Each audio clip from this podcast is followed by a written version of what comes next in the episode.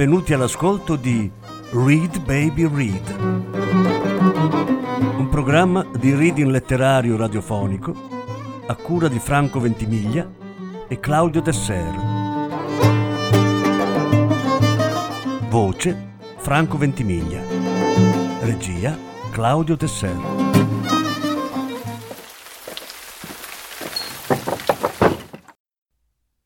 Lucia Berlin sette racconti da La donna che scriveva racconti.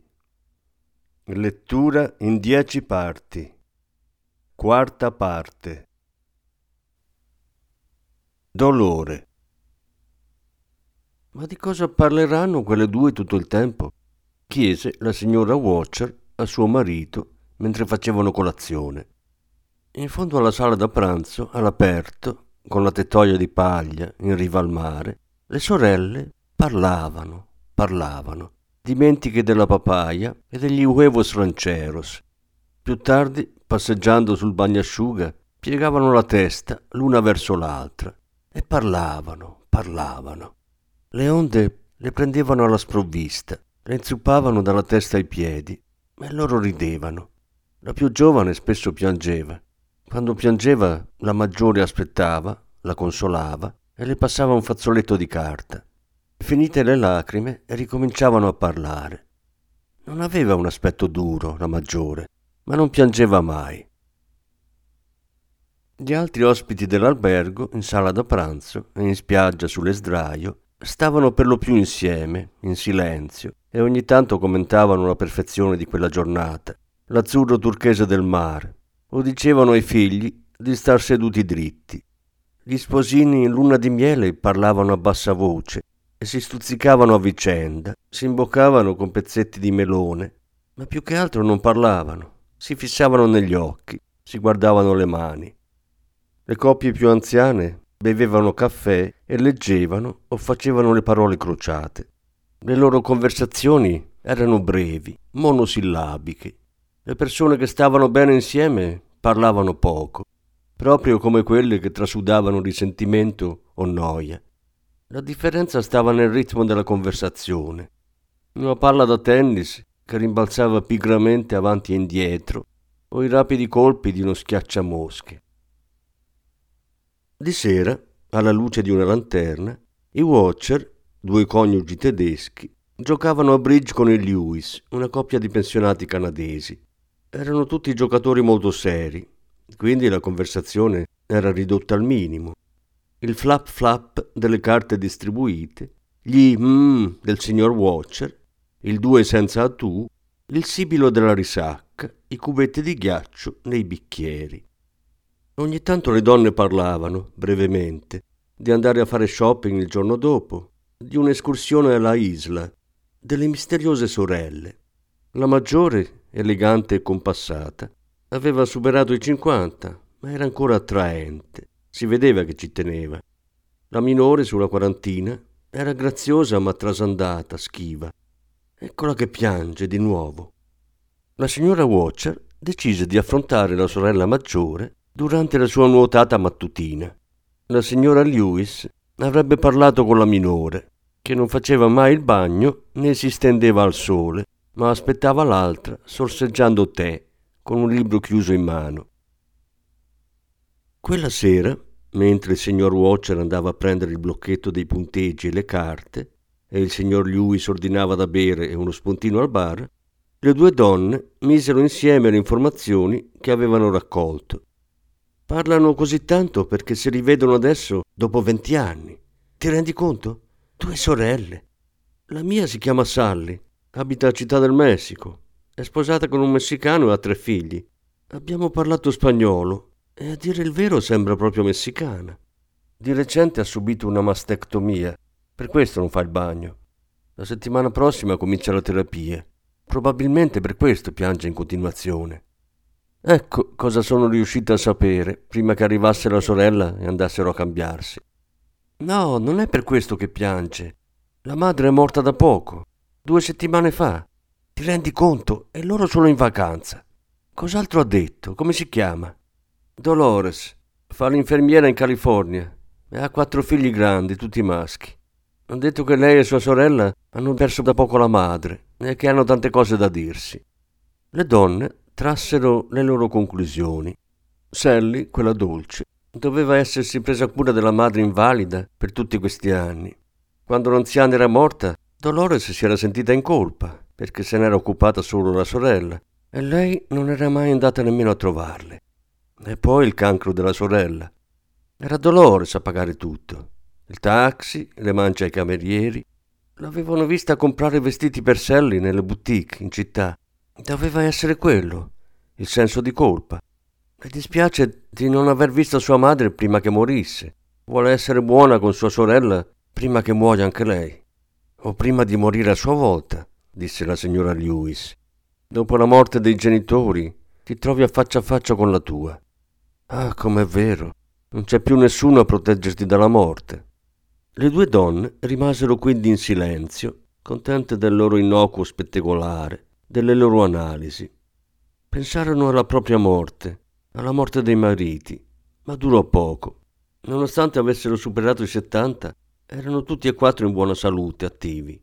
Vivevano una vita piena, godendosi ogni giorno. Quando i mariti scostarono le sedie dal tavolo e si sedettero per giocare, le due donne si dedicarono alla partita con piacere, dimenticandosi completamente delle sorelle, che erano sedute l'una accanto all'altra sulla spiaggia sotto le stelle. Sally non piangeva per la madre morta o per il cancro, piangeva perché Alfonso, suo marito, l'aveva lasciata dopo vent'anni per una donna più giovane. Le era parso un gesto crudele subito dopo la mastectomia. Sally era distrutta, ma non aveva intenzione di concedergli il divorzio, nonostante l'altra donna fosse incinta e lui volesse sposarla. Possono aspettare che muoia, Tanto morirò presto, l'anno prossimo probabilmente. Sally piangeva, ma il rumore del pianto era coperto da quello dell'oceano. Non stai morendo. Hanno detto che il cancro è scomparso. La radioterapia è una procedura di routine, una precauzione. Ho sentito il dottore che lo diceva, che il cancro l'hanno eliminato del tutto. Ma tornerà, succede sempre. Non è vero, piantala, Sally. Come sei fredda. A volte sei crudele come la mamma. Dolores non rispose. La sua più grande paura essere come sua madre, crudele, un'ubriacona. Ascolta, Sally, concedigli questo divorzio e comincia a prenderti cura di te. Tu non capisci. Come puoi capire cosa provo dopo aver vissuto con lui per vent'anni? Se sono quasi vent'anni che tu sei sola. Per me c'è stato soltanto Alfonso, da quando avevo 17 anni. Io lo amo. Credo di poter capire disse Dolores con freddezza. Forza, rientriamo. Comincia a fare freddo. In camera Dolores teneva la luce accesa dietro la zanzariera bianca. Leggeva prima di mettersi a dormire. Dolores, Sally piangeva di nuovo. Cristo, che c'è ora? Sally, se non leggo un po' appena sveglia e prima di addormentarmi divento matta. È un'abitudine cretina, ma è così. Cosa c'è? Ho una scheggia nel piede. Dolores si alzò, andò a prendere un ago, un antisettico e un cerotto. Tolse la scheggia dal piede della sorella. Sally pianse di nuovo e abbracciò Dolores. Adesso dobbiamo restare sempre insieme. È bellissimo avere una sorella che si prende cura di me. Dolores lisciò con la mano il cerotto sul piede di Sally, come aveva fatto decine e decine di volte quando erano piccole. Va già meglio, disse meccanicamente. Va già meglio, sospirò Sally. Si addormentò subito dopo. Dolores continuò a leggere per diverse ore. Alla fine spense la luce col forte desiderio di farsi un goccetto. Come poteva parlare a Sally del suo alcolismo? Non era come parlare della morte di una persona o di perdere tuo marito, perdere un seno. Veniva considerata una malattia solo che nessuno la costringeva a bere. Ho una malattia mortale. Dolores avrebbe voluto dire ho una paura tremenda, ma non lo fece. I Watcher e i Lewis erano sempre i primi ad alzarsi per la colazione. Si sedevano a tavoli attigui. I mariti leggevano il giornale, le mogli chiacchieravano con i camerieri e tra loro. Dopo colazione le due coppie avevano in programma una spedizione di pesca d'altura quel giorno. Chissà dove saranno le sorelle, disse la signora Lewis. Stavano gridando. Passando davanti alla loro stanza le ho sentite litigare. Herman non ha un briciolo di compassione e non mi ha permesso di origliare. Sally diceva no, che non voleva nemmeno un centesimo dei soldi della vecchia strega, sporchi di sangue, che quando era disperata la madre l'aveva cacciata, prendendola a male parole proprio a lei, tanto dolce e mite. Puta, disgraziata! Dolores le gridava, ma allora tu non capisci niente della pazzia. La vera pazza sei tu, perché ti rifiuti di vedere. Mamma era pazza. E poi ha cominciato a urlare. Toglitelo, toglitelo. Shh, eccole che arrivano. Sally era tutta scarmigliata, come sempre. Dava l'impressione che avesse pianto. E come sempre Dolores era calma e in perfetto ordine. Chiese la colazione per sé e per la sorella. E quando arrivò si sentì che le diceva Mangia, ti sentirai meglio. Bevi tutto il succo d'arancia. È dolce, buonissimo. Toglitelo. Sally si rannicchiò, stringendosi nello huipil. Dolores glielo strappò di dosso, lasciandola lì, nuda, con le cicatrici livide, rosse e viola, al posto del seno. Sally piangeva. Sono orribile, non sono più una donna, non guardarmi. Dolores la prese per le spalle, la scosse. Vuoi che io sia tua sorella? Fammi guardare allora. Sì, è orribile. Le cicatrici sono bruttissime, orrende. Ma adesso fanno parte di te e tu sei una donna, stupida. Senza il tuo Alfonso, senza il tuo seno, puoi essere ancora più donna di prima, una donna indipendente.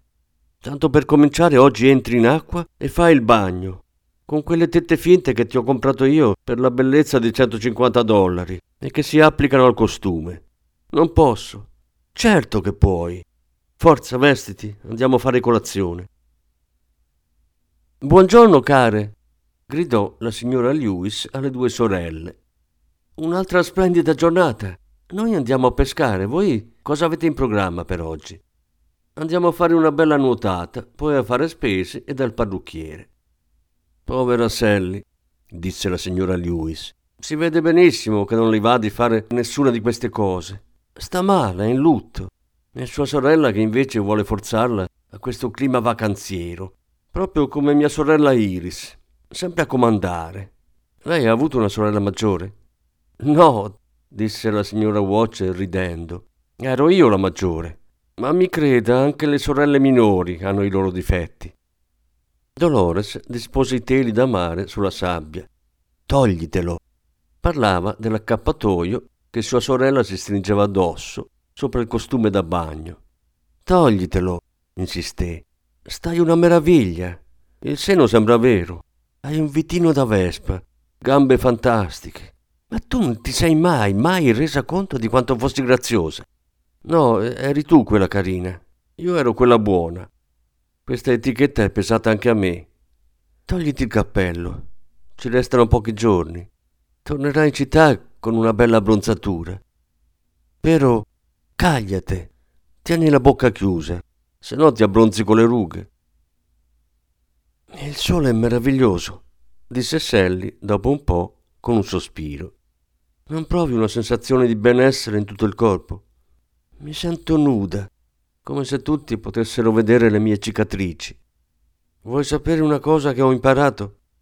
Che le persone in genere non fanno caso a niente, o se ci fanno caso se ne fregano. Come sei cinica. Girati, che ti spalmo l'olio sulla schiena. Dopo un po', Sally raccontò a Dolores della biblioteca nel barrio dove faceva volontariato. Storie commoventi di bambini e famiglie che vivevano in condizioni di estrema povertà. Amava quel lavoro e la gente di lì amava lei. Visto, Sally? Ci sono tante cose che puoi fare che ti danno piacere. A Dolores non venivano in mente storie commoventi da raccontare a Sally sul lavoro che svolgeva in una clinica di East Oakland. Neonati figli di tossici, bambini maltrattati, bambini con danni cerebrali, con la sindrome di Down, ferite di arma da fuoco, malnutrizione, AIDS. Ma lei era brava nel suo lavoro e le piaceva, finché era durato. Un mese fa, prima che la madre morisse, era stata licenziata perché beveva. Anche a me piace il mio lavoro, disse soltanto. Dai, facciamo il bagno. Non posso, mi farà male. Le ferite si sono rimarginate, Sally. Ci sono solo cicatrici, cicatrici orribili. Non posso. Cristo santo, entra in acqua. Dolores condusse sua sorella nella spuma, poi le lasciò di colpo la mano. Guardò Sally annaspare, cadere, ingoiare acqua, travolta da un cavallone. Battendo i piedi per tenersi a galla, Dolores guardò Sally rialzarsi e tuffarsi sotto le onde in arrivo e poi continuare a nuotare. La seguì. Oh Signore, eccola che piange di nuovo. E invece no, Sally rideva, di cuore. È calda, è caldissima. Sono leggera come una bambina. Nuotarono a lungo verso il largo nell'acqua azzurra. Finalmente tornarono a riva. Senza fiato, ridendo, uscirono dalle onde spumose. Sally buttò le braccia al collo della sorella e rimasero così, abbracciate, con la schiuma che mulinava attorno alle caviglie. Mariconas, dissero beffardi due tipi da spiaggia che passavano di lì. La signora Lewis e la signora Watcher guardavano commosse la scena dalle loro sdraio. Non è così cattiva in fondo, solo decisa. Sapeva che sua sorella si sarebbe divertita una volta entrata in acqua. Si vede che è felice. Poverina, aveva proprio bisogno di questa vacanza. Sì, e non sembra più una cosa tanto scandalosa, vero? Che dopo la morte della madre siano andate in vacanza. Sa cosa penso? È un peccato che non sia una tradizione. Una vacanza dopo un lutto, come la luna di miele o la festa con i regali per un bambino che deve nascere. Risero. Herman, la signora Watch chiamò il marito. Quando moriremo promettete di fare una bella vacanza insieme? Herman scosse la testa. No, per giocare a bridge bisogna essere in quattro. Quella sera quando Sally e Dolores rientrarono in albergo, si complimentarono tutti con Sally per il suo aspetto, le guance rosee per il sole, i capelli freschi di parrucchiere che le incorniciavano il viso in morbidi riccioli ramati. Sally continuava a scuotere i capelli, guardandosi allo specchio. Gli occhi verdi brillavano come smeraldi. Si stava mettendo l'ombretto di Dolores. Mi presteresti la camicia verde? le chiese. Eh? Ti ho appena comprato tre bellissimi vestiti e tu vuoi la mia camicia. E comunque hai i tuoi trucchi e il tuo profumo. Allora vedi che ce l'hai proprio con me. Sì, mi fai regali, ma sei comunque egoista. Egoista, proprio come lei. Egoista. Dolores si tolse la camicetta. Eccola, prendi anche gli orecchini, ci stanno bene. Il sole tramontò mentre gli ospiti dell'albergo mangiavano il creme caramel. Quando arrivò il caffè, Dolores prese la mano della sorella. Ti rendi conto che ci stiamo comportando come da piccole? Che poi in fondo è una cosa carina. Tu ripeti sempre che ci tieni che da ora in poi ci comportiamo come vere sorelle. E lo stiamo facendo. Litighiamo. Sally sorrise. Hai ragione. Probabilmente perché non ho mai saputo come si comportano le famiglie vere. Non abbiamo mai fatto una vacanza tutti insieme e nemmeno un picnic. Allora è per questo che ho fatto tanti figli e che tu hai sposato un uomo messicano con una famiglia numerosissima. Volevamo entrambi una famiglia, con tutte noi stesse. Ed è per questo che è difficile accettare che Alfonso mi abbia lasciato. Non parlare più di lui. Di cosa dobbiamo parlare allora? Dobbiamo parlare di lei, di mamma, ora che è morta. L'avrei uccisa io, con le mie mani. Sono felice che sia morta, disse Sally. È stato terribile quando è morto papà. Sono partita per Los Angeles e da lì ho preso un autobus per San Clemente. Non mi ha nemmeno permesso di entrare in casa. Io battevo i pugni sulla porta e dicevo: Ho bisogno di una madre, dammi la possibilità di parlarti.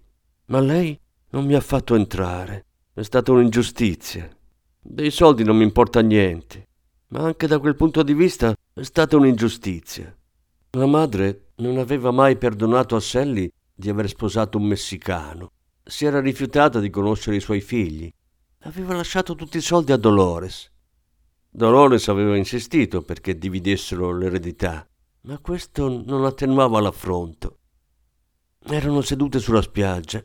Dolores stringeva Sally tra le braccia e la cullava.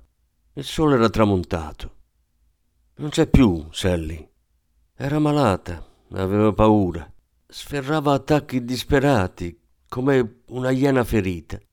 Meglio che tu non l'abbia più vista. Io l'ho vista. L'ho chiamata per dire che stavamo portando papà in ospedale con l'ambulanza. E sai cosa mi ha detto lei?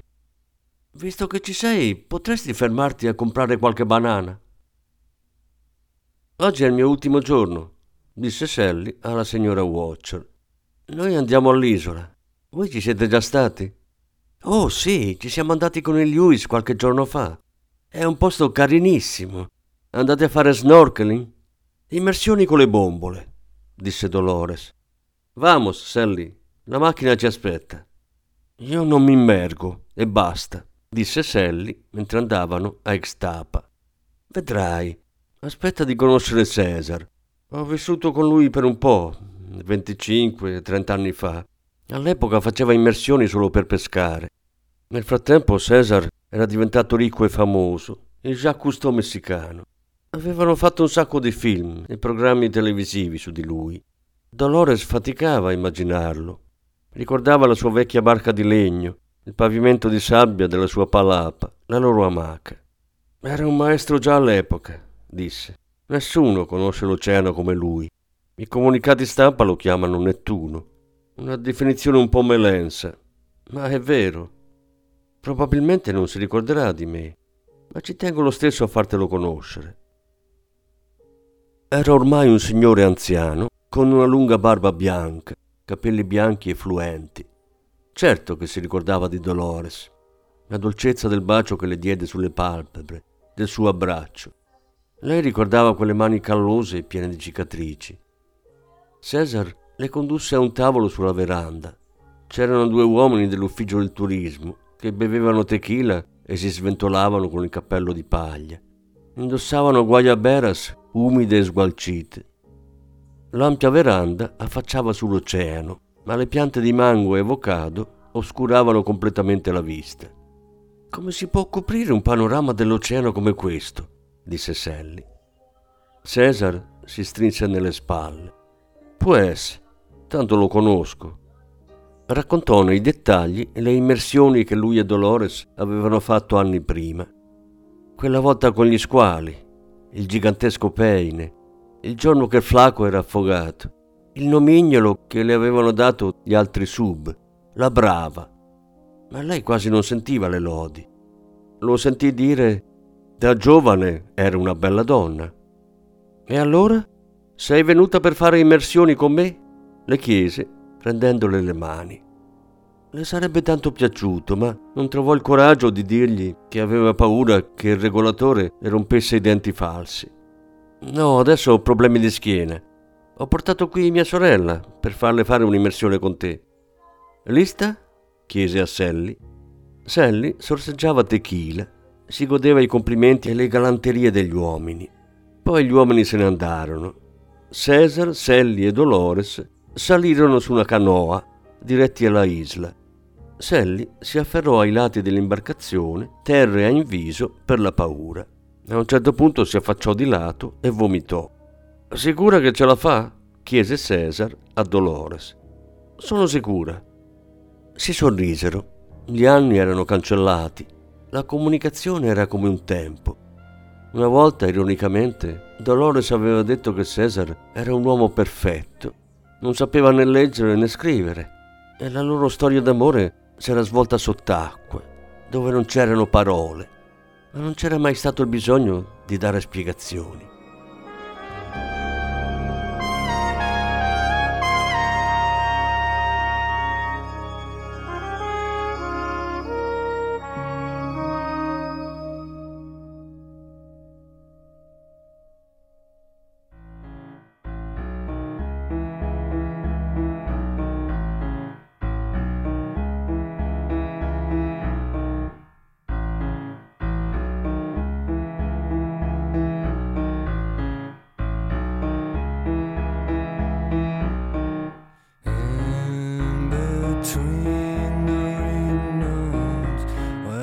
stars are hiding.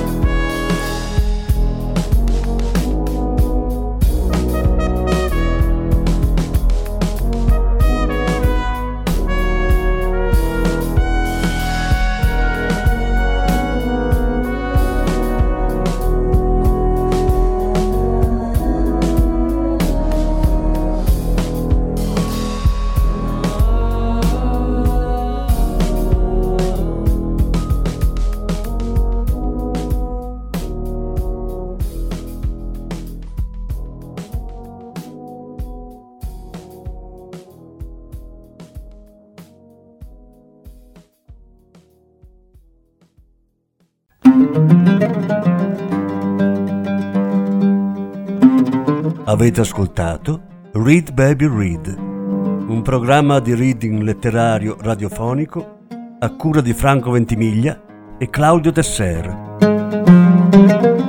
Grazie per l'ascolto, alla prossima settimana. La quinta parte della lettura sarà trasmessa la prossima settimana.